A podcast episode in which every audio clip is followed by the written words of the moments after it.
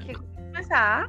おはようございます。おはようございます。ありがとうございます。よよろしくお願いします。ろしくお願いします。はい、じゃあ もう早速なんでタイトルコールから始めたいと思います。はい。生理秘書のあの 思考整理秘書？めっちゃ噛んだ。思考整理秘書が思考整理やってみたレディオわー ということであの私が今回あのツイッターで目をつけてですね ずいぶん前から依頼をしていたイラストレーターのはるさんです。よろしくお願いします。よろしくお願いします。すごい楽しみにしてました。なんか結構前から予定していて、やっとついにこの日が来たっていう感じです。本当ですね。もうご希望の中、本当にありがとうございます。すごいあのいろんなイベントをされてたみたいなんで、なんかそのお話もはい。聞けるということでワクワクしてるんですけど、あのまずは最初にはるさんがどんな人かを知ってもらいたいなと思うので、自己紹介をちょっとお願いしてもいいですか？はい、えー私、徳島県でフリーランスで働いてまして、イラストレーターとグラフィックレコーダーをしています。えーあとね、他にもなんかいろいろやってて動画制作ですとか、ホームページの制作なんかもやってるんですけど、えっ、と、広い意味で言うと、可視化して人に伝えるお仕事というふうに自分では呼んでいます。本当ですよね。なんか肩書きを何なのかなって見てたんですけど、はい手書きイラストレーターで合ってるんですか？そうですね、えっと、手書きお絵描きの春というふうにツイッターでは名乗ってるんですけど、あの、手書きのイラストを活かして、えー動画のね、キャラクターアニメーションを作ったり、えー印刷物だとチラシを作ったりとか、グラフィックレコーディングも手書きですね。ただ、あの、ホームページとかデザインの方もするので、本当に自分で何って名乗っていいのかわからないなって思ったりするんですけど。万能な感じですね。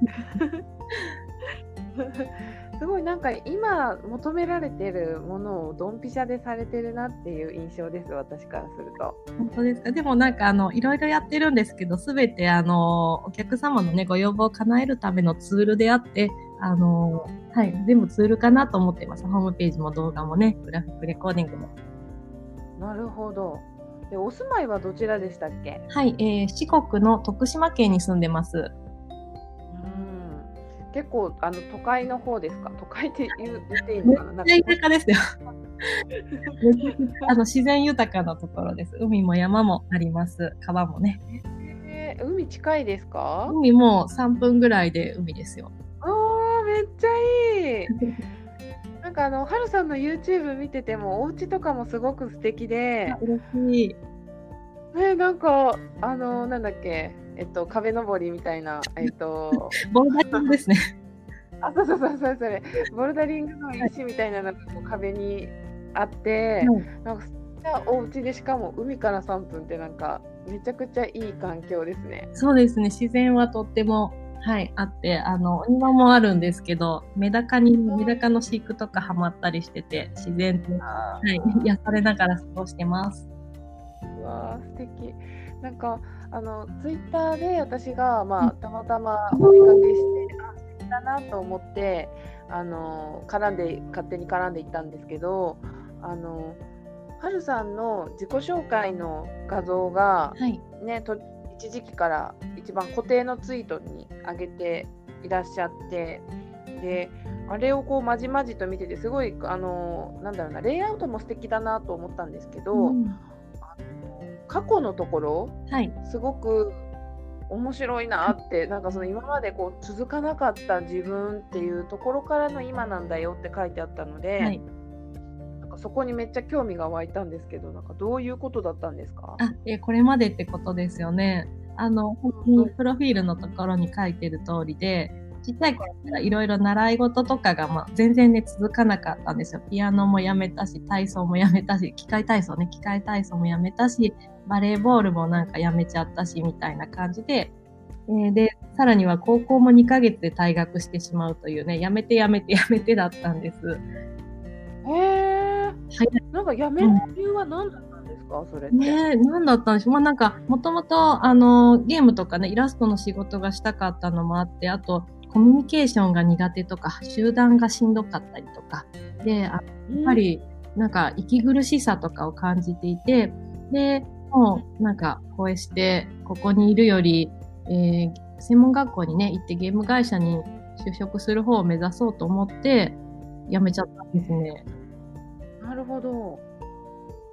だいぶなんか好みがはっきりしてたからそれになんかこう外れたことをやるのはちょっと苦痛だったって感じですか？そうですね。あのすごく田舎であの同級生もね10人ぐらいとかの中学校あ小学校かな？小学校中学校になっても20何人とかだったので、えー、こうみんなねレールが敷いてあるような気がしちゃって私的には。地元で育って地元の高校大学に行って地元で結婚してみたいな感じのなんかそれが嫌だなと思ったり、えー、苦しさみたいなのもあって、ましたね。へえ、意外です。そうですか。なんだかんだ今すごいコミュニケーション取ってますもんね。あ、そうですね。なんか昔ほど苦手っていうのを感じなくなってきたような気がします。そこが面白いですね。結局まあ好きなことで開けてきてるからコミュニケーションをあの取るのも苦痛じゃなくなってきてるのかなとか思うなんかね好きを伸ばしたら他もついてくるみたいに言いますけどそうなのかなって自分でも思ったりしてます。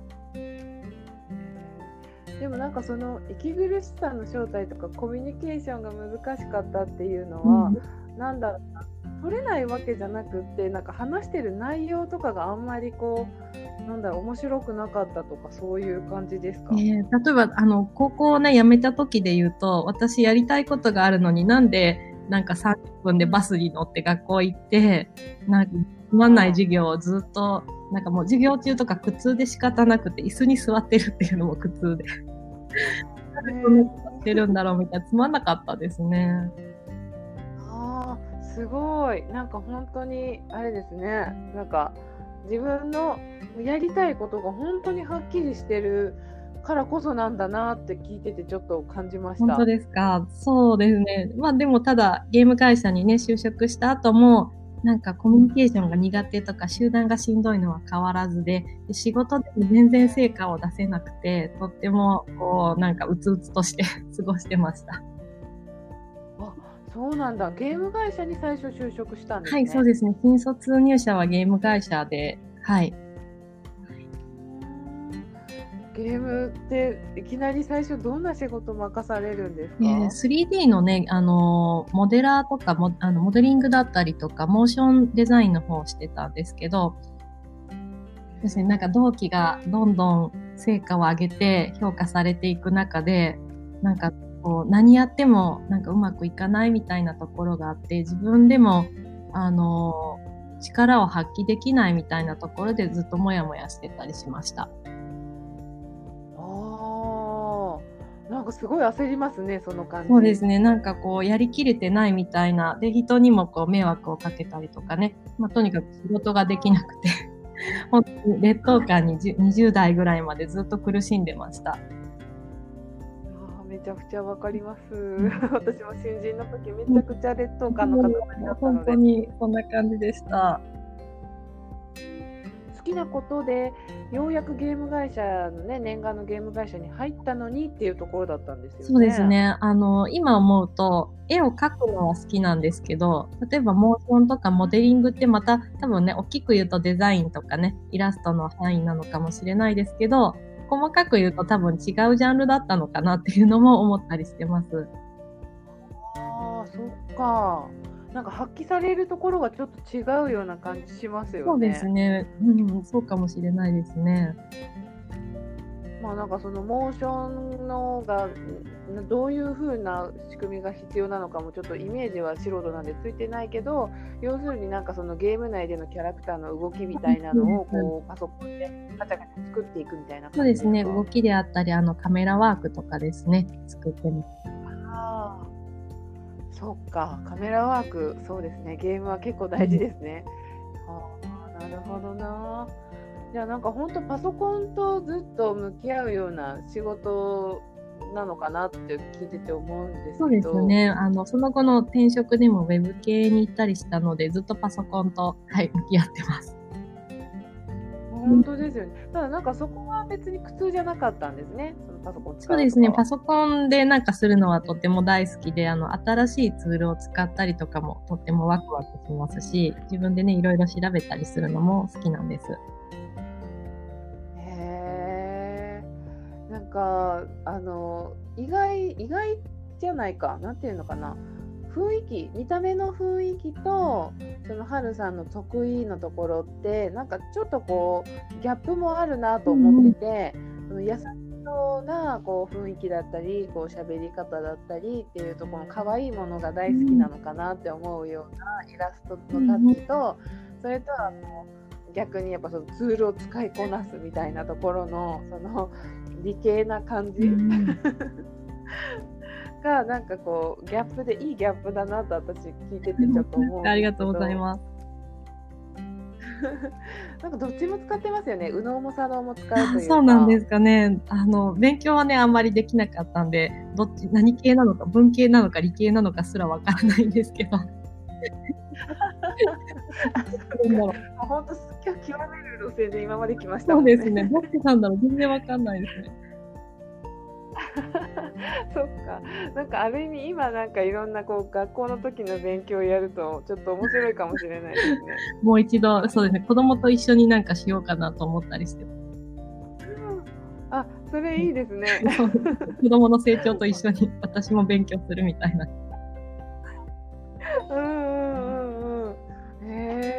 か面白い。はるさんはどっちかっていうとどっちが得意なんだろう。言語化する方が得意なのかなってこの仕事内容を聞いてたら思うけど、その想像するとか、うんうん、なんかこういうこうなんだろうな。まあ右脳系のことも得意なんですか、えー、ちょっと自分ではどっちかわからないんですけどあの情報をね整理してあの分かりやすくまとめたり伝えたりするのは結構得意かなと思ってます。ほど。じゃあなんか絵描くのはまあそもそも得意だし、うん、えっとどっちかというとこう現実にない絵を作り出したりなんか想像してなんかもうえファンタジーですか、うん、みたいな絵を描くっていうのは今目の前にある景色を脚色していったりとかってそっちの方が得意そうですね。あのアーティストの方とかのね抽象的なあの表現とか見るとあすごいな自分には描けないなって思ったりします。なるほど。じゃあやっぱちょっとなんかこうあの佐野寄りな感じ、うん、こう、うん、受けるけどだからこそできることだなって聞いててすごい思いますね。えー、面白い。そのハルさんの頭の中がどんな風になってるのかが興味津々で、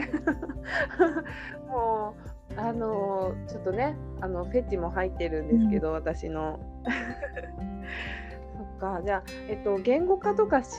可視化か。可視化のイベントもこの間県主催で行われたんですよね。そうですね、えっと、徳島県の企画委託事業っていうものであの男女共同参画の、えー、範囲で行いました。どんな感じだったんですか、えー、大東めぐみ先生っていうね、あの方に来ていただきまして、講演していただいた後にワークをしたんですけど、えー、内容がですね、80の価値観リストってご存知ですか？なんかね、ネットで価値観リストで検索すると多分80項目バーッと出てくるんですけど、なんか大悟、元は大悟とかが、えっ、ー、と言ってたやつなのかな？あの、ネットでね、普通に出てきます。えー、見てみます。その80のこう、抽象的なね、価値観の言葉が、あの、いろいろ並んでるんですけど、その中から、こう、まず分類分けをするんです。えー、ても大切とか、まあ普通とかいらないとか。で、発表した後に、えー、ベスト10を絞って、でえー、ナンバーワン決めて、で、それについて、えー、自分がね、大切にしたい価値観、なんで大切にしたいのか、えー、それから、えー、っと、ジャムボードを使ってね、自分はじゃあ今、どのくらいその大切にしたい価値観について達成できているか、主観でね、えー、私はこの価値観70%くらいかなじゃあ、これからどうしたら、えー、その価値観もっと大切にできそうですかみたいなのをグループワークで行いました。どうなりました？それなんかね、すごく多様性を感じました。やっぱり目に見える形になるっていうのは本当に分かりやすかったですし、それとは別で自分がね、例えば罰をつけてる価値観について、それを1位に持ってきてる人もいたんですね。例えば私、あの、単婚、あの、生涯唯一のパートナーと過ごすみたいな価値観については、まあ、ね、いいか別に丸、あの、罰でもいいかなと思って、そこは罰にしたんですけど、例えばその単婚を、えー、第1位に持ってきてる方もいらっしゃいました。で、本当に価値観って人それぞれなんだなっていうのを感じたりしました。ああ、なるほどな。面白い。うんなんかそれをじゃあこう一番に持っていって可視化するっていうのはつまりそれをなんか書き出すというか何か紙に起こすそうですね、えっと、紙に皆さん書き出していただいてでその上であのジャムボード Google ジャムボードっていうオンラインでねあの付箋を貼って共有できるボードがあるんですけどもこちらであの自分の、えー、価値観大切にしたいものを文字にしてでさらにそこが今ねあのなんだ上になんか0%から100%って書いてあって、どの辺にいるかなっていうのを目に見える形にしてもらいました。なるほど、すごい。なんかどんな方がそういうイベントにこう興味を持ってこられてたんですか、ね、そうですね。あの36名かな？参加していただいたんですけど、え皆さん結構学びに貪欲な方というか、すごくこう意識がね、高くて、あの、いろいろ吸収したいとか学びたい、えー、みたいな方が多かったのと、えあともう一つ、あの、思考力とコミュニケーション力アップセミナーっていう名前だったので、やっぱりコミュニケーションが苦手だったりとか、えー、思っていることが人になんか喋っても喋ってもなかなか伝わりづらいとか、そういう悩みを持っている方も来てくださいました。ああ、なるほど。そうですよね。思ってることを言葉にしにくい方って本当に多いなって、言語化するって本当に難しいなって私も思います。うん本当ですよね。はるさんも苦手ないや私も子供の頃からとっても引っ込み思案で自分の意見を言えないしあの喋るのもすごく苦手意識があって最近ですねあの起業してからあの、講演ですとか、こう、喋る機会いただいたりして、もうなんか苦手なのになんで、なんで私が喋んなきゃいけないのぐらいの。喋らされる機会が多かったんです、ね、も実は3年目に入りまして、あの、パーソナリティのローカルラジオ局で出ていただいているんですけど、な、なぜこの喋るのが苦手で人前に出るのもめっちゃ苦手な私がこれをしなきゃいけないんだろうって思いながらやってたら、あの、慣れるもんですね。緊張しなくなってきました。場数って大事だなって思ってます。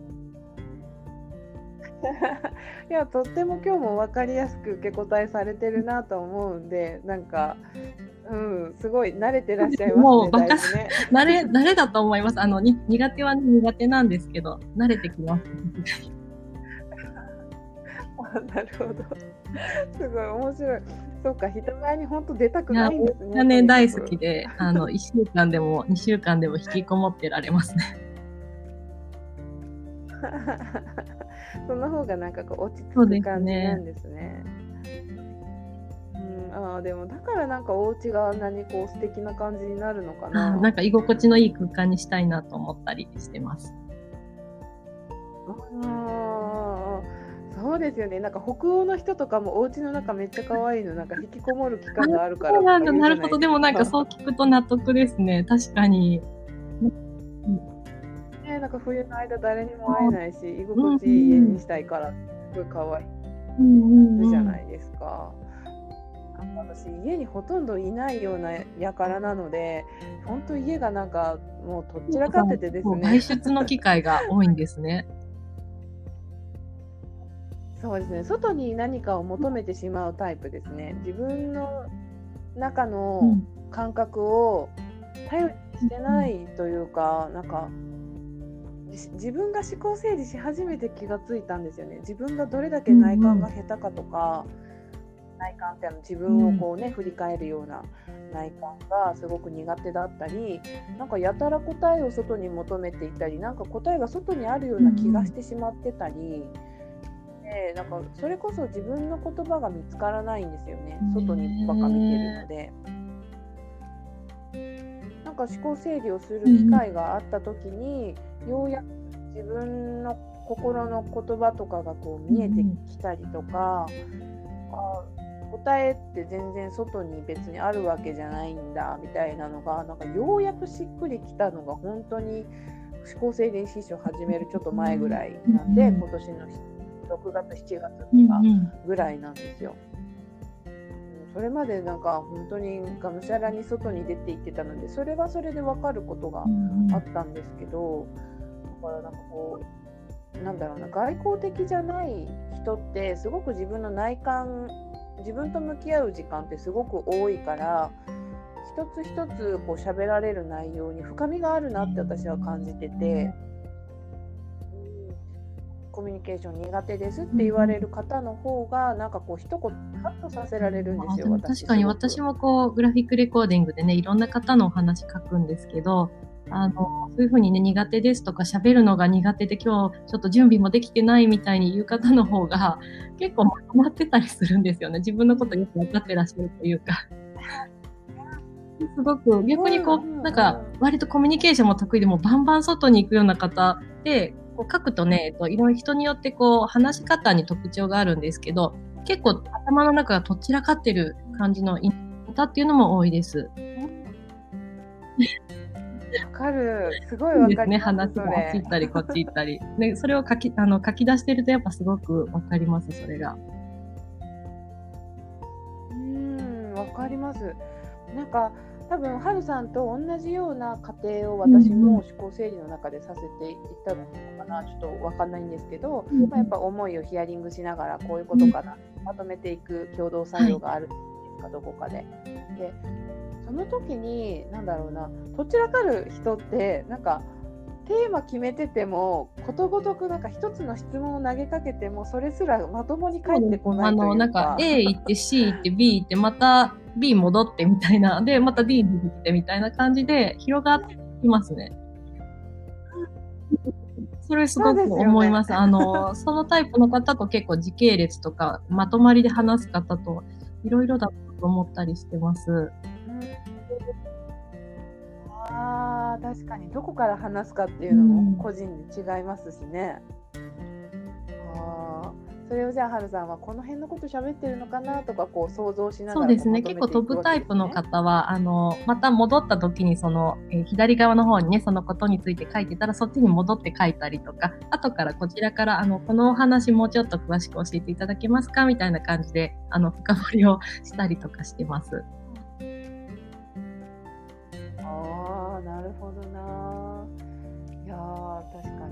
客観的に自分も見れる人ってもちろんね他の人のことも客観的に見れるから、うん、なんかこうスムーズにまとめてくれそうな雰囲気がありますね。なんかそれはあれですか、はるさんがまあこう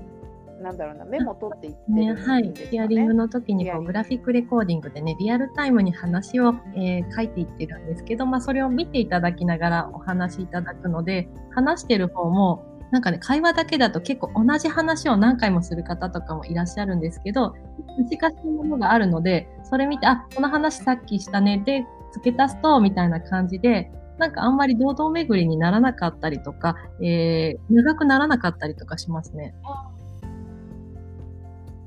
あ、そっか、うん、でも脱線しにくいですよね。そうですね。なんか喋ると。ほどなんかいいですねはるさんのグラレコしてもらいながらってすごくなんか話しやすそうだななんかあの私からねグラフィックレコーディングなのでこうコーチングしたりとかあのカウンセラーでもないのでアドバイスしたりとかも一切ないんですけど、えー、皆さん結構自分でこう一人で喋って一人で気づいて帰っていくみたいなことが多くて面白いと思ってます。うん、えー、大事ですよね。かでも気づかないパターンとかもあるなんかね本当不思議なことに皆さんなんか何かは自分の中で持ち帰ってくださってるような気がしてます。なんかたなんですけど何回も同じキーワードのね言葉が出てくる方がいたんですよ。本当何回も何回もそのキーワードが出てきて、いっぱい出てくるから私もいっぱい書いたんですけど、書いたものを見て、え、私こんなにこのキーワード、この言葉言ってました？って自分でね気づいてなかったんですよ。あ、わかる。言ってましたね。でもなんか見たら、あの、確かに私の中でこれすごく大事でキーワードですみたいな、納得したみたいな感じの方とか。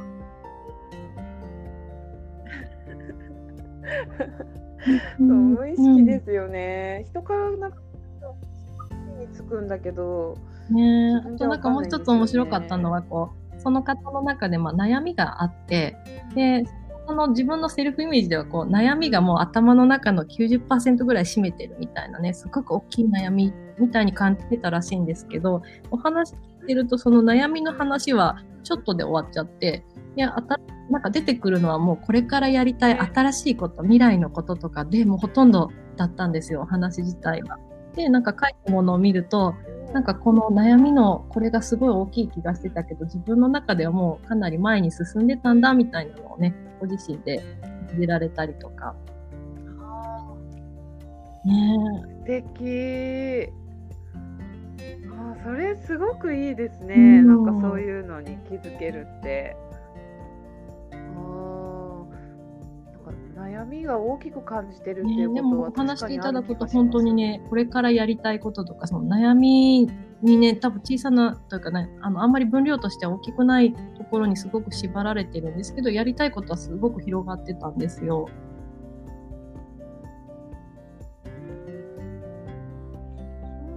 ね、可視化するとすごくいろいろ伝わりやすくなるし気づいていただけるなって思ったりします。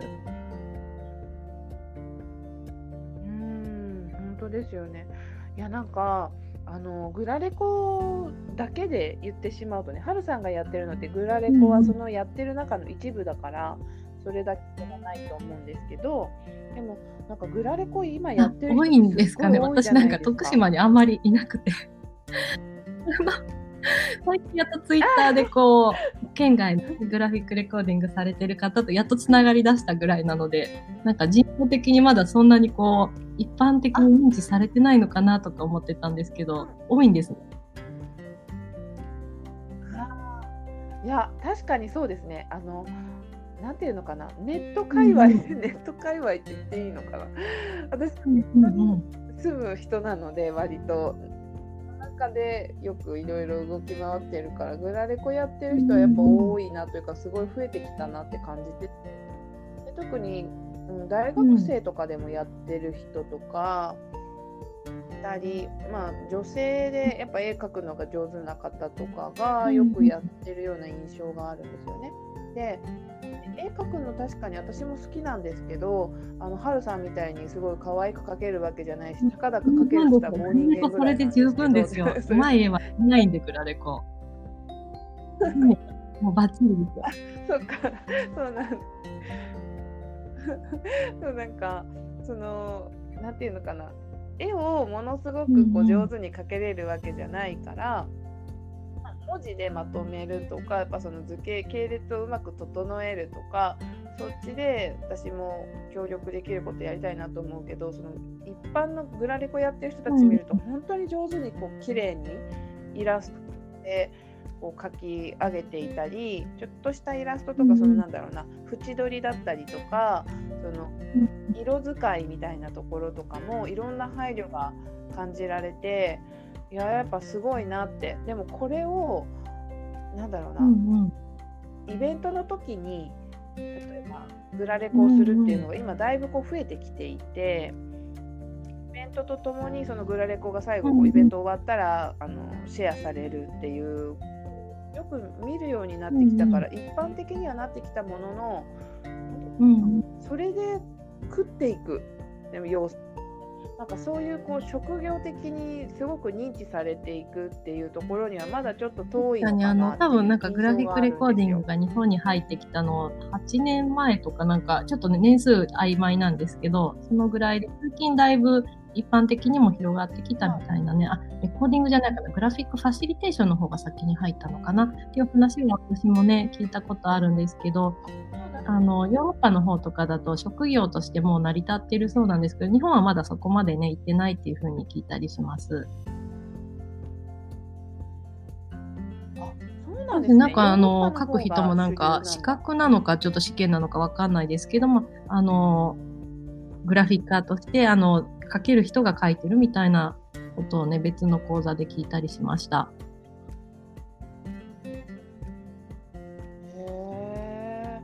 逆に本場のグラフィック、うんうん、グラフィックファシリテーションの方で探された方がもしかしたら出てくるかもしれません。でもグラフィックファシリテーションもなんかちょっとイメージ私ちょっと想像を超えてるんですけどグラフィックでファシリテーションするってどんだけすごいあの速さで、ね、いや本当にすごいと思います。私はレコーディングの方なんですけどあのかこうかぶってるところもちょっとあるのかなとは思ったりしてて、まあ、言葉の定義とか目的はもちろん別なんですけど、えー、例えばそのねセミナーで一方的に話しているのをただただ書くだけレコーディングするっていうのとやっぱり相手がお一人で1対1になるとあの、ヒアリングだとね、私のリアクションだったりとか、うなずきとか、あの、うんうん、なるほど、なるほど、そうなんですね、みたいなね、この辺のコミュニケーションも必要になってきますよね。ファシリテーターの方っていうのは、それをしながら、聞きながら、書きながらって全部ね、一緒にやるから、本当にすごいなと思ったりします。うん、すごいですよね。そう。私もその思考整理の時に聞かせてもらいながらまだその、私も手書きで書こうかなと思ってたんですよ。そのイラストを書くとこまでには至らなくてもなんか手書きの温かさとか自由度とかが薄くて手書きでこうまとめていこうかなと思ったんですけど、あまりにも、なんだろうやっぱその飛ぶ人さっきみたいにやっぱこう一つの質問に対してそ全然違う答えが3つ4つなある中に答えが1つみたいな人だと、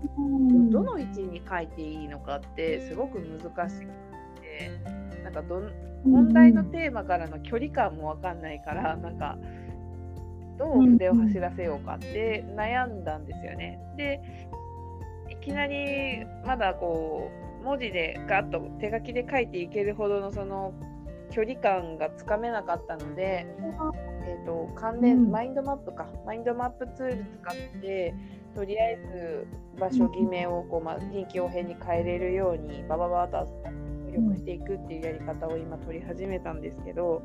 でそれをやってるとなお一層グラレコの人すごすぎるっていうか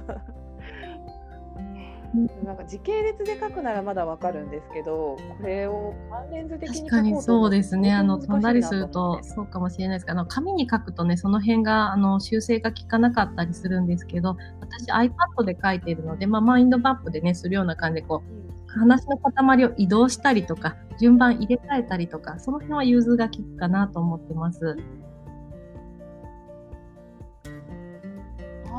なるほど。すごい。で、ね、あの、イラストがね、なくて、文字だけで構造化っていうのも十分できるので、よかったら、みやこさんもグラレコ挑戦してみてください。あえー、ちょっと、大丈夫です。あの、グラレコは別に何割以上絵が入っていないといけないとか、うまい絵がないといけないっていう定義何にもないので、文字だけで十分ね、わかりやすく伝えることできます。構造化ができます。えー、だと私は思ってます。グラレコと呼んでいいっていうことなんなるほど。意外と定義が広かったんだ。それもちょっと。例えば、あの、見出しをね、ちょっと大きい字で書いて、内容を小さい字でちょっと一段下げるとか、丸1、丸2みたいにね、構造化するだけでめちゃくちゃわかりやすくなります。あの、文章でね、タイピングの時もそういうことされるかと思うんですけど、全然それだけでも OK だと私は思ってます。うんるほどな。なるほどな。なんかでもあれですね、はるさんが学校の授業。いや、私ね、ぐちゃぐちゃですよ。あの、あの、結構ね、外にこう、お見せするものとか、イベントのグラレコなんかは、やっぱり見栄えとか、後から見た人でも読みやすかったり、わかりやすいものを持ってその辺配慮して書くんですけど、私自身は今度あの取材メモをお送りします。あの、ぐっちゃぐちゃですよ。あの、私しか多分字が読めないぐらいのグラフィックをしてます。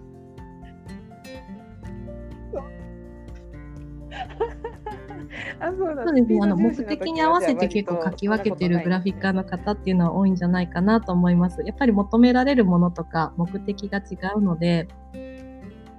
なんでこう、SNS 見てるとね、すごく綺麗に、あの、整理されて、なんかグラフィックもすごくてみたいなグラレコを目にする機会が多いかなと思うんですけど、えー、例えば目的がね、コミュニケーションをスムーズに、ね、するためであったりとか、あと話をね、たくさんこうヒアリングして取材してっていう時であれば、全然綺麗じゃなくてもいいし、スカスカでもこういいし、あの目的に合わせて描くのがいいんじゃないかなと思ってます。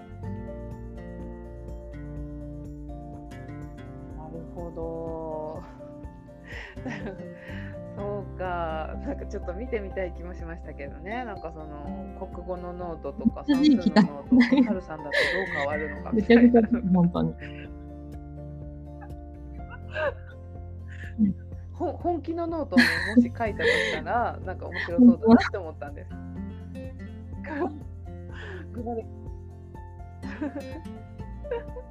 えー、そうかでもなんかセミナーも似たようなもんですからね、うん、結局なんか授業をいかにこう綺麗に送られまとめるかみたいなところですもんね。なるほどな。私手帳全部デジタルなんで手帳は持ってないんです。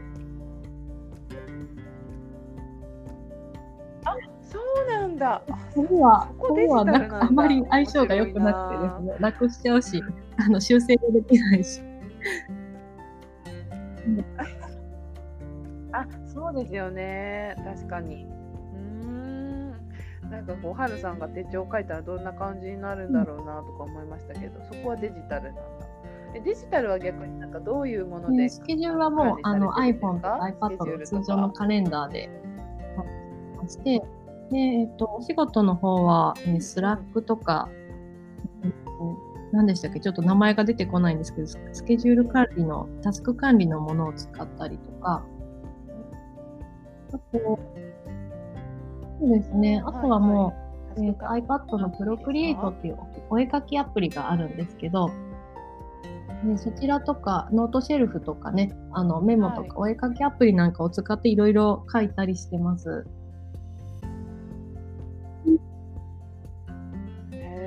あ自分のこうビジョンだったり予定のことについてもそうやってそうですね。あの先日バレットジャーナルで合ってます？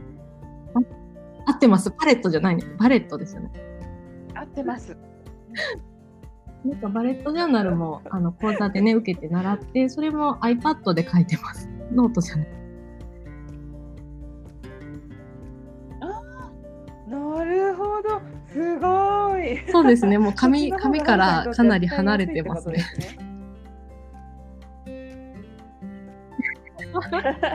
みおこさん手帳とか紙とか文房具とか割と使われる方なんですか？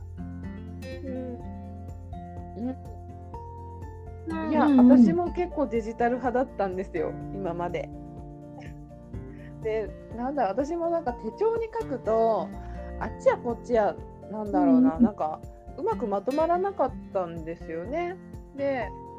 タスクなんか枠決められてると、そこに書ききれない時になんかイライラしたり ね、なんか毎日の枠がすごい書きたい日とそうでもない日あるからなんか邪魔くさいなほぼ日とかも、ほぼ日手帳もいいなと思ったんですけどあちょっと多すぎないみたいななんか枠多すぎるよねと思ってて。私はそのなんか面倒くさがり屋なんです、めちゃくちゃ面倒くさがり屋なので、うん、その凝り出すともうとことんこ凝らないと気が済まないから、うん、あのデコラティブなノート書きたいんですよ。すごいなんかねシールかイラストがあったりとか可愛い手帳とかすごい憧れるから本当は大好きなんですけどあれをやろうとするとわかりますイライラがすごいストレスがある あの間違ってこうボールペンでぐちゃぐちゃってしたり線引くのもなんか嫌なんですよね私。綺麗になんかしたくて。したいですよね。もうなんかやむを得ずしちゃうんだけど妥協してもストレスにならない程度のなんかものを最初から作りたいっていう気持ちがすごいあるから妥協今までできなくて。ででもなんだろう手書きをやっぱやってみようって思ったのはその思考整理を、思考整理師匠をやっていく時に、うん、あの前 J300 アワードっていうのに出させてもらう流れがたまたまあって、うん、で、はい、ね、あの春さんのお知り合いの榎榎本さんも出られて本当にすごい内容されてて私なんかよりいろんな人が出てましたねあれだったんですよアワードの時に。でそうなんか株式会社の方、もう法人を起こされてるような方とかすごい多かったし、うん、社会問題にすごくこう切り込んだような事業をされていて。私はなんだろう個人的にあったらいいなでポットででこう思い始めたのを形にようやくでき始めたぐらいだったから、まあ、まあとてもじゃないけどもそれその法人の事業で何年もやってきてこんな苦労もありましたって言ってる人とは、自分はなんか引け目をすごい感じたんですよね。まあ、そすごい人たちだなと思う中でやっぱやらせてもらったのはいい経験だったんですけどただその時にあのあのアワードで何が良かったかっていうと大企業とのコラボをするとしたらどういうことをしたいですかっていうのが一番最初に書かされるシートの中にあったんですよ。ええ大企業とのコラボありきなんだみたいな、うん、こっちからもしてなかったクエスチョンで。するとしたら何がしたいかなってなんかいろいろと妄想してたらあでも思考整理と相性がいいとすればこうみんなが思考整理しやすいツールといえば手帳かなって思って、うん、で手帳を作るっていうところ、まあ、オリジナルの手帳じゃなくても世の中によっぽどいい手帳なんていくらでもあるだろうとかって思ったんですけど一応まあコラボするんだったら自分なりのメソッドを確立させて手帳化してしまいたいなって思ったのをきっかけになんか J300 アワードをきっかけに生まれたその手帳を作るっていう構想をなんか300 J300 アワードが終わっても今追い続けてて。でまずはなんかいろんな人が今面白い手帳いっぱい作られてるのでいろんな人の手帳を買ってるんですよ。確かに、で買ったら、まあ、使ってみなきゃ分かんないですよね良さが。っていうので今手帳をなんか研究すすごい。なんかいいのがあったら教えてほしいです。あぜひぜひ。なんかやっぱ文房具マニアの人たちとかはよっぽどなんか知識が豊富で私もとても勉強になってるんですけどなんかその流れで初めてその手帳に触れた時に手書きの良さもすごく感じられて、まあ、紙じゃなくてもはるさんみたいにデジタルであの書いていくっていうのもすごくいいなって思ったんですけどやっぱりなんだろうな製本されている良さがすごくあって開けばすぐあるしめくる時に目に触れるっていう意味でこう目の前に常にある感じ。デジタルだとしまい込まれてしまうのでやっぱ引き出そうと思わないと引き出さないんだけどこうすぐ目についでに触れてしまう環境が作れるっていうのは手帳とかやっぱアナログの良さだなって思ってて。でこう描くのにこう時間がかかる書くのにでこう消したり書いたりしてこうちょっとデコボコしていったりするあの食感みたいなところからのこう記憶に刷り込まれるというか感覚をすごく使う印象はあってで手書きでデジタルで書くよりかはやっぱプラスアルファのこの感覚が生まれるっていうかでそれが記憶にしっかり結びついていくのもいいなと思ってて。からなんかこう内容をしっかり考えるのにデジタルってすごくこう多様性があって自由度も高くてあの修正もスピーディーで合理的だなと思っていてでもそのなんかこうコツコツやっていくとか地道にこう記憶にすり込んでいくとかっていう作業をしたい時にはアナログがすごく向いてるんだなっていうのもなんとなく感じていて。手帳を書いていてタスクを書くとなんか自分のとっちらかり具合もすごくよくわかるというか なんか陣が現れたりするし、うん、なんかその向き合う時の感情も記憶に残る。例えば朝タスク整理をするためにタスク管理の手帳を開いて書くんですけど、うん、なんか産業日記っていう欄もあるんですよ。で朝それを書ける余裕の時と書けない余裕の時でなんかここ最近かけてなかったなって振り返れるというかその時に。でああ最近全然やっぱ産業日記すら書く余裕なかったんだなってふっと気づく瞬間とかで書いてるのが続くと最近なんか自分整えようっていう気持ちに慣れてるなみたいななんかこうそういうしてみれるのもいいからようやくなんかその合理的であることをすごく求めてた自分からなんかこう手帳をすごくまめに書く人が私の中ではすごすぎる、うん、もう全然違う領域の人たちって思ってたんですけど。あの、だいぶ身近に感じられるようになりました。自分を整えるのにもとっても本当良さそうですね。なんか今伺った。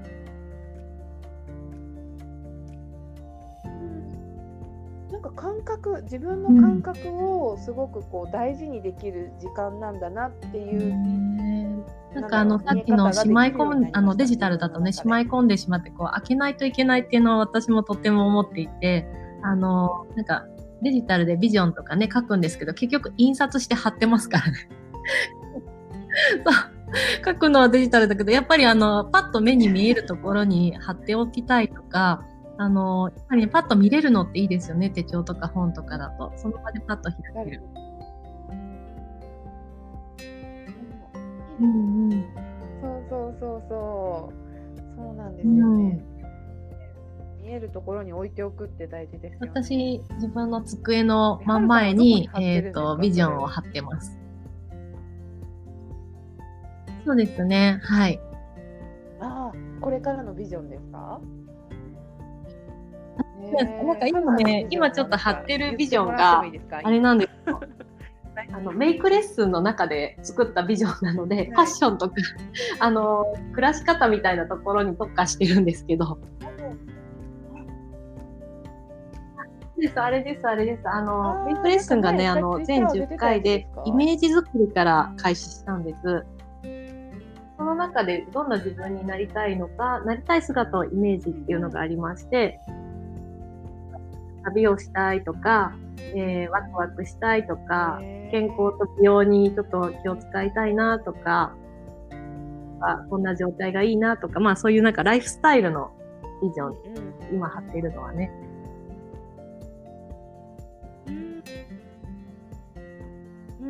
本当ですか？嬉しい。良かったです、すごく。私も参考になっていいなって思いました。ああの、そうなんです。あの、月5日ね、あの、泊まれるプランで実践したんですけど、あれは実際にやってみると、今のライフスタイルに全く合わないことが分かって、あの、12月、12月はお休みです。休会しました。そうですね。やっぱりあの、私5人家族で子供が3人いるんですけど、夫の仕事とかね、あの、職場の関係上、朝も夕方も私が保育園の送迎をしてるんですね。で、夫が送迎ってなると、えっ、ー、と、会社を早上がり、あの、時短でね、えっ、ー、と、ちょっと休みを取ったりしないといけなかったり、朝も遅れないんですよ、あの、時間的に。ってなると結構その月に5日間夫に会社を、えー、時間給を朝も晩も取ってもらうっていうのはなかなか厳しくて、で、えー、それをしようとすると、結構なんかスケジュール調整とかお互いの、なんかこう現実的ではないなっていうのが分かってきて、うんうんうん、11月は月5日私外泊したんですけど、えー、かなり負担とかしわ寄せが家族に行ってしまって、うんうん、月5日でもきついなっていうのを感じました。やってみないとね、これは分かんなかったんですけど。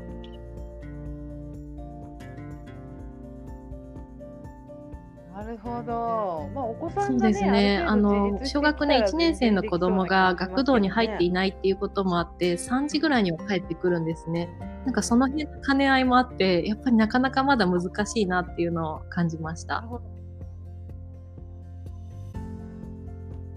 そうですね、3歳と5歳ですね。下のお子さんまだ保育園ですよね。うん。あ、そうですよね。そうだ、うちと本当同じぐらいだから。うんちも小学1年生と4歳なのでなんか2人とも小学校に私も思ったりしてます。楽になるのかな、はい、とか思ったりしてますけど。うんうん、ね、なんか行事もダブるし、はい、全くそダブルというかなんか2個あるじゃないですか。だから、うん、ね行事多い月なんか本当大変ですよね。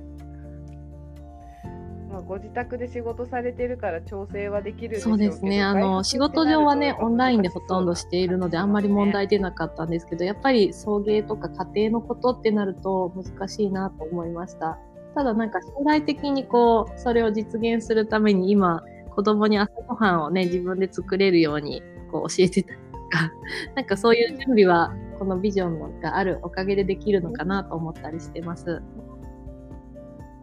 うん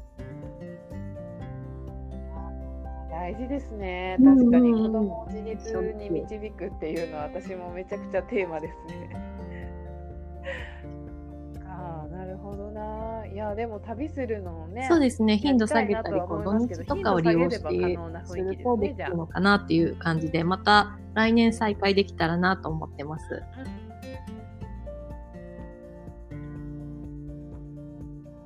なるほど。そう、なんかね。そうそう、そうなんですよ。めっちゃいいですよね、そういうのも。そうですねって言ってください。すごくいいです。すごくいいです。この間、ハリさんが行かれてた、あのね、シェアしてくれてたゲストハウス。ぜひ。ぜひ行きたいなと思って、近いうちに。楽しそう。うん、そうですよね。行くっていうのにすごい抵抗があるというか、ゲストハウスは。今まで3箇所行ったんですよ、子供を連れて。えっと、2箇所は個室に変更になりました。やっぱり子供がいるので。4人部屋をね、あてがっていただいたりして、ただ夜はね、やっぱりちょっとはしゃいじゃって。よっあの静かにみたいな感じで。ね なりますよね。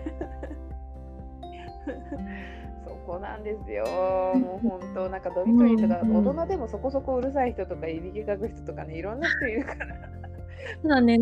箇所はとってもアットホームななんか大正時代の民家みたいな感じのところでで泊まっている方も他にねお子さん連れの方がいらっしゃってでもそこに住んじゃってる方もいたんですよ。なのでなんか晩ご飯をみんなで食べたりとかなんかいくらかお支払いすると、その、その家自体にも家族が住んでるんです。あの、オーナーさんかな？オーナーさんはご家族で子供が3人いて、なんかそこに行って一緒にご飯食べるみたいなことも可能だ、可能可能な場所だったんです。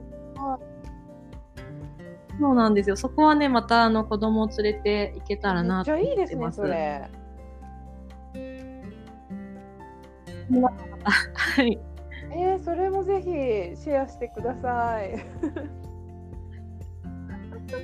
はるさんのおすすめのなんかそうなんですよね、なんかいろんな人とコミュニケーションを子供に取らせたいなと思うからやっぱりなんか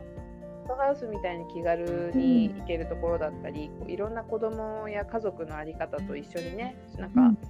集団生活を送ってみるみたいな、うん、いいですよね集団生活を送ってみるみたいな夢なんですよね。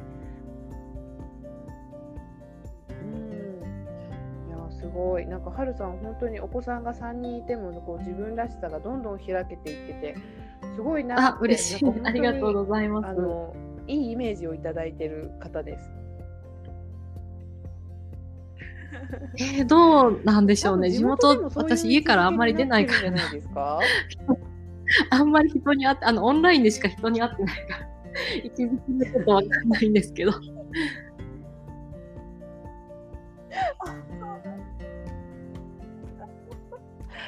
あでも地元とのつながりはかなり多い方ではあります。まあ、ラジオをね、しているのも、ローカル徳島市の、えっ、ー、と、徳島市じゃない、徳島市内にね、届くラジオで、えー、ローカル局でパーソナリティをさせていただいたりとか、えー、なんかいろいろ行政のそのイベントをしたりとか、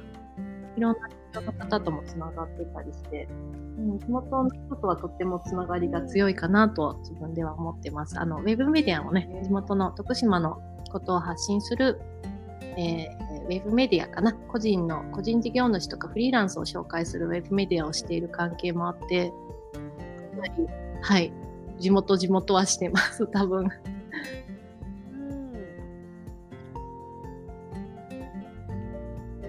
YouTube でもお見かけしました。すごい素敵なプロジェクトされてて。いやなんかすごいですよね。あの地元のその、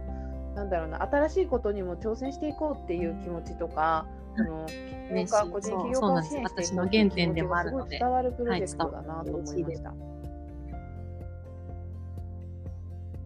うん。すごい。じゃあこれからはるさんはこれそうですね。あの自分にしかできないことをするっていうのが一つテーマなので。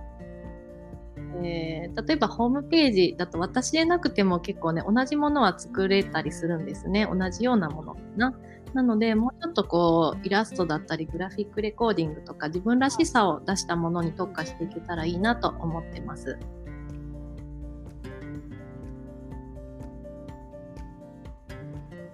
はい、もうどんどん出していこうかなと思ってます。磨いていこうかなという感じですかね。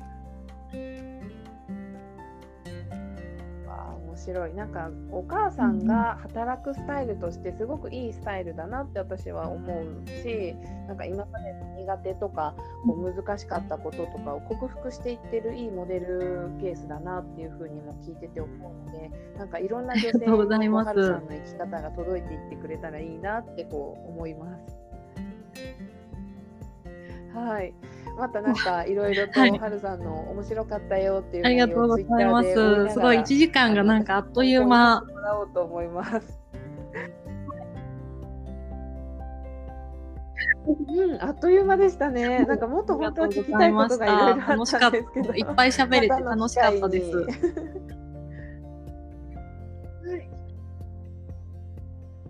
ありがとうございまし た。こっちも楽しかったです。ありがとうございました。